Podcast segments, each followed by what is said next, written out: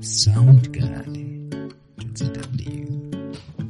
The Too Grown to Pretend podcast is hosted by Chipo Chicaragnoni and Regina Chari. We love each other, our differences, and Jesus, but we have opinions about everything. We're praying about that. Grab a beverage and a snack and join us as we share with you today what we're too grown to pretend about.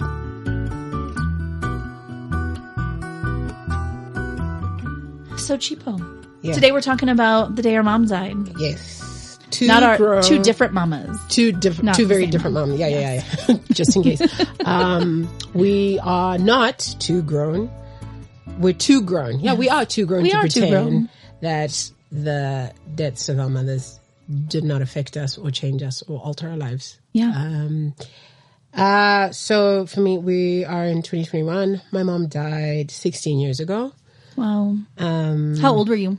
It was exactly 2 months before my 24th birthday. Wow. Yeah.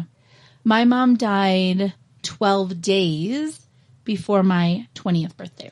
No way. Yeah. So we were both young. Yeah. And the thing is, like, it's interesting that you say we're both young, because I feel even to this day that, even now, I'm still too young to be without my mom. Yes. But what's scary is that I have a friend whose mom died when we were in primary school. Like, wow. We were grade 2 or grade 3, her mom died. And I just have never... So this was like the 80s. Yeah. She was little. And but little... enough to have known her mom. You know what I mean? It's not like, and I'm not saying it's okay to lose your mom when you're an infant or a toddler, but like you have distinct memories and stuff. And so, and I've never been able, I've always admired her. Like, and I'm like, she's championed her way through life. Like, she's my age now. She's 41 and she's gone through the most. And she's managed to do life without her mom. So whenever I go through a time of grieving, like my mom, a lot of the times my mind goes back to my friend, and and it's like in that moment of grieving, I find a moment of gratitude where I'm just like, Mama, I'm so glad I had my mom for the 23 years I did. You know what I mean? Like, it's because I'm still fumbling through life. Like, I don't know what I'm doing. And there have been times as an adult, I remember I started crying when I got really sick. And the thing is, it wasn't like something like a doctor sickness. Like, we went to the doctor. I had a cold. It was a severe cold. And I remember severe. And I just started crying. I was at work and I just started crying. And this lady, Auntie Shirley, she's so sweet. This was when I worked at a nursery school.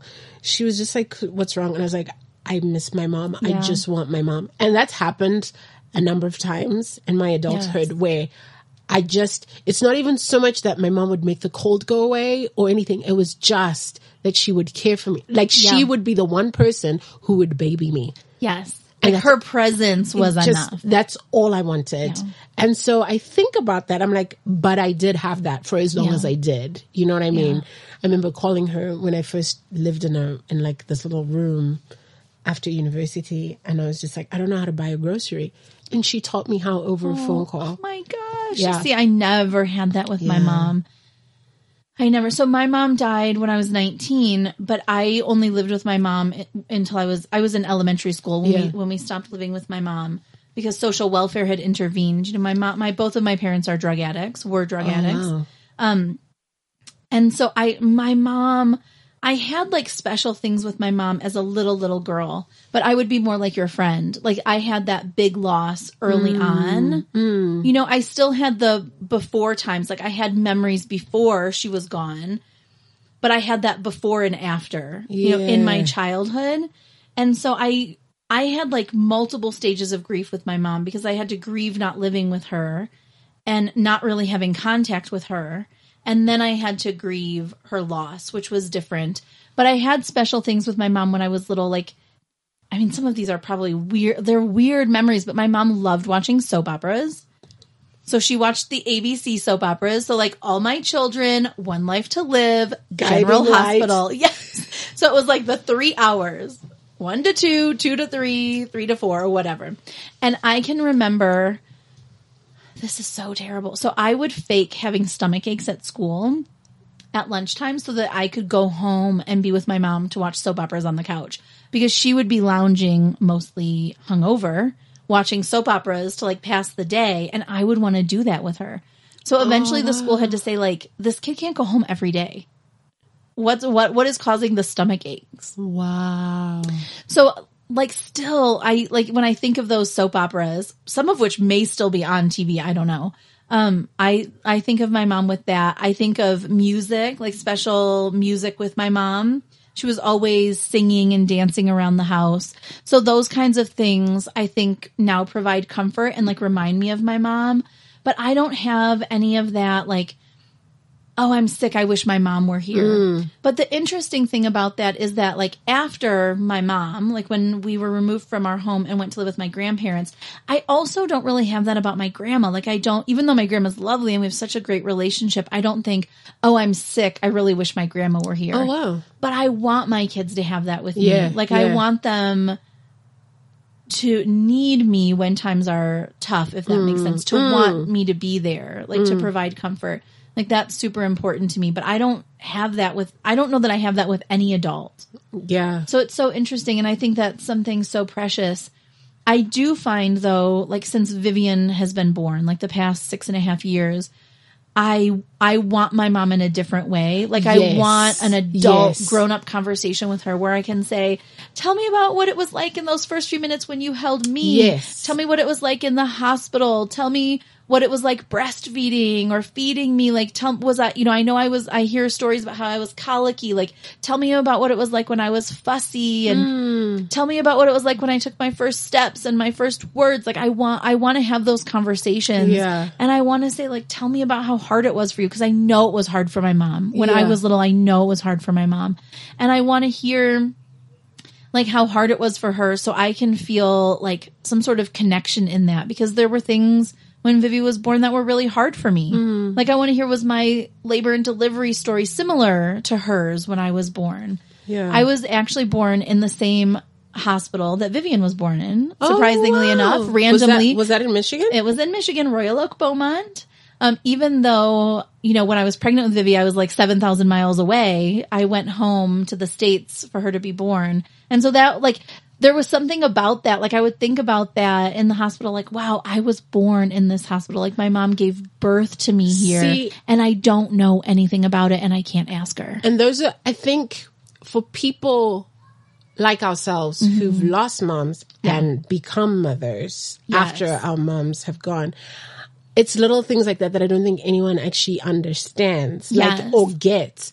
Because, like, the fact that our daughter is born in September is just, it's not just September to me. It's like, it's September. It's my mom's birthday is on the 10th. And that was one of the initial dates of, like, her due date was like September 10th. And then and I bet you wanted that so bad. I so badly wanted that. I mean, it didn't work. It didn't happen that way and whatever. Like, but like, that's something that I hold on to or like you're saying, of speaking through some of these things of, like, what, you know, what was it like for you? And I don't want to hear what it's like, with no disrespect to anyone else, right? But I want to know what it was like for my mom, right? Because you're my mom, and I want to know that some of my fears or insecurities, or even when I look at Zara and she gags in a way. I'm like, because my mom was also a midwife, and then she was a nurse. Wow. Yeah. So I had always had this dream that when I would have children, my mom would be the first person to hold my child. And she'd be in the delivery room with me and all of that, because of her expertise as well. But just because she was my mom, and she would have been able to, you know, like, where a nurse shouldn't slap me silly, my mom would have been like, Get it together. You know what I mean? You're like, okay, mama, sorry. You know what I mean? But, like, so did you have an epidural? No. No. No. I I did not. What I did have was, what is it? Is it pethidine? Oh, that was the good stuff. I got good stuff. And, and the thing is, so my doctor, God bless her. I love you, Dr. Marere, wherever you are right now. Bless you. She was incredible. She was like, I'll give it to you when you need it. And I was like, okay. And I think at one point, like, they gave me the stuff and I just sort of went, hoo hoo. Yeah. Bye. Like, I will enjoy this experience. I could still feel the pain. But, like, Dumi was like, I think you were slightly drunk because I just, like... But you had nothing to compare it with because you've never been drunk. I'd never been drunk. I've never been drunk, yeah. And also, but I was just, like, I just remembering that whole thing. And I wouldn't... I'm so grateful to God to this day that they let my husband in the delivery room. Yeah. He was so... Because you had your baby during COVID. So I find that that space that you're describing, again, because I want to say it's unique in that in your friend circles or in the circles that you find yourself in. Not to say it's unique to only us, because there are millions of people who've lost their moms. You know what I mean? But like, so that's what I mean. It's such a unique space. And it's a lonely space. And yes. And so I think it is your own responsibility, right, to give room to that big joy and that big grief. Because if you don't do it for yourself, like no one's going to make space for grief on the special days. Yeah. And it's I want to, I haven't done this well, but I want to learn how to not feel the need to explain the grief associated with my mom. Yes. Especially to people who have not. And there's I don't know, it's a clumsy space because I'm like, I know there's a number of times where I'm like, well, you don't get it because you still have your mom. And it sounds really snide and snarky, as true as it is, but I don't mean for it because I'm like, you don't, like, and the thing is, it's weird little triggers, Regina, like it can be just one day I'll smell something and it will remind me of my mom. Yes. What are the smells? What reminds you of your mom? So my mom, Yves Saint Laurent, Opium. Opium! That was my mom's perfume! You shut up. No way. Oh, are you serious? Gosh, yes! No! Opium. My mom loved Opium. So for my wedding day and... Oh, wow. That's so crazy. Yes. So my cousin who lives in England, she couldn't be here for the wedding. So she was like, you know, the whole something old something. Blah, blah, blah. Yes. So for her, it was like, I want to send you something that will remind you of your mom.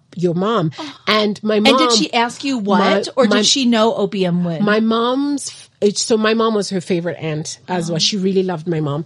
And I don't remember how the conversation went down, but I don't know if we said Opium at the same time but I was like, I think I wanted my mom there. Yeah, and to smell her. And so she sent me Opium. And at the wedding, somewhere in all of that, it was stolen. Like, no. Yeah. So I got to spray it. But I don't have it now. That is insane that your mom loved Opium. That brick red bottle, and that 80s gold cap and the... Oh, shut up. 80s. That's so crazy. So crazy. Look, different continents. Different worlds. Wow. Same. My mom loved... That was it. So, Opium. Wow. And I think... Is there any music that, or like food smells that remind you of your mom? Music, my friend. I learned about Don Williams from my mom. Oh no, the Don Williams saga. Here we go. It already starts. My mom listened to Don Williams and I love him. One of the things that you will know about Chipo and Regina is that our musical tastes break stereotypes. I love Don Williams. We know that you do. So what was a Don Williams song that your mom used to listen to or sing? Would she sing along? She would sing. Oh, my mom. So here's the thing. Here's my mom. So funny. So my mom was, I used to give her grief for this, but then mirror, mirror on the wall, I am my mother. After all, I do exactly the same thing. So my mom would sing the chorus of songs really loudly because she was very confident. She knew those words. And then when it came to the other, yeah, like a little. So I used to be like, Mama, why do you just don't, because you're singing really loud. And then she's like, no, I like this song. It's my favorite song. I'm like, Mom, you say that about every song. But like, so she loved Jim Reeves as well. Oh, yes. A good Christian woman that she was. I don't know any Jim Reeves songs, but I recognize the name. The name. He was he was Christian. And I so he loved Jesus. He was a country singer. Okay, I'll have to look him up. Jim Reeves. I think so. I could be wrong. But Don Williams. Don Williams, the gentle giant. The gentle I've learned about him. Giant. Oh, God bless him. Oh. My husband also loves Don Williams and Dolly Parton. I was bummed when he died a few years ago. I was he's dead. You don't. I'm sorry. You need to be a little gentler. Like, that's actually rude. He's gone. So we're also grieving Don Williams. Yeah, we're also grieving Don Williams. You said you used to dance around with your mom. I did. My mom had, I would say, pretty typical white girl musical taste in the 80s, I would say. No, that was my musical taste in the 80s. I think we're alone now. Alone now. There doesn't seem to be anyone around. But my mom really loved Bruce Springsteen and Bob Seger, right? I grew up in the Detroit area. Nice. And is Bruce Springsteen from Michigan? I mean, I don't know. Of course, he's white, so you wouldn't know. Yeah. Fine. Well, but he's also like Detroit, like blue collar Detroit, Michigan suburbs had some specific style. So my mom was like Bob Seger, Bruce Springsteen. She loved. There are two songs that make me remember my mom and Tom Petty was her big thing. But outside of those, there are two songs I can remember my mom singing all the time. And one of my triggers for me to think about my mom is every time Vivi wears blue jeans, which is not often. She likes to wear poofy dresses and she likes to wear little leggings. But whenever she wears like her cute little kid blue jeans, I can hear my mom's voice every single time. Blue jean, baby. Do you know that song? No, who's that by? It's called Rock On. I don't even know. A white rocker. Yeah. Is who it's by. L.A. Lady. I don't know. I can't even really remember how it goes, but like every time I can hear those lines with my mom. So I think she used to sing that all the time. She would call me her blue. No, it was like, I'm lying. It's blue jean, baby queen, prettiest girl I ever seen. She used to sing this all the time. Oh, wow. And then Tiny Dancer, Elton John. Because I did ballet from a really young age, so every time I would have my tutu on to go to class. Hold me closer Tony Danza. Yeah, Tony Danza, yes! Which, Who's the Boss, is a great show. Yeah. Alyssa Milano apparently was the inspiration for Ariel, the Little Mermaid. Did you know that? I did not, but I can kind of see it despite the red hair. Yeah, the bangs, for sure. Loved Who's the Boss, but a smell that reminds me of my mom is lasagna every time. That's really? The food, lasagna. What about did your mom like to cook? My mom dabbled. Like she wasn't a great cook. My mom was a terrible cook. My mom burnt things a lot. My mom could cook, but she wasn't like all about cooking. Does that make sense? She was a single mom. She was doing the things, but like my mom introduced me to mushroom. I can see it distinctly. Mushroom. So she not shrooming people, mushrooms. Different moms. Different. Oh my gosh, so disrespectful. But like, so my mom. No, I mean it with the utmost respect for my mother. I don't. My mom lived her life her own way. She did. It does sound like that. My mom. I remember she made cream chicken with mushroom and stuff. Yes. And there was mushrooms in there in the mix. And then I was like, I'm not touching that. And my mom was like, just try it. And I was like, oh, gosh. And I tried it. And I was like, damn it. I think I like this. So I had mushrooms. I love mushrooms. I love mushrooms. I'm glad my mom introduced me to mushrooms. Yes. Yeah. Side note, with Ruth, I used to have to really encourage her to eat any vegetable. Really? Why? Well, growing up in the children's home, the vegetable was a thing. You know this. Like, to Zimbabweans, vegetable means ma-veg. Yes. It's rape. Yes. That is vegetable. Yeah. So, like, the category of vegetables, like carrots, cucumbers, baby marrow. Yeah. Like, she was really suspicious of everything. And she would say to me, you white people and your fruits and vegetables. Wow. You guys have come a long way. We have come a long way because now she eats everything. Oh, bless. Oh my gosh. We have so much to talk about moms. I think we'll probably be talking about them a lot. Yeah.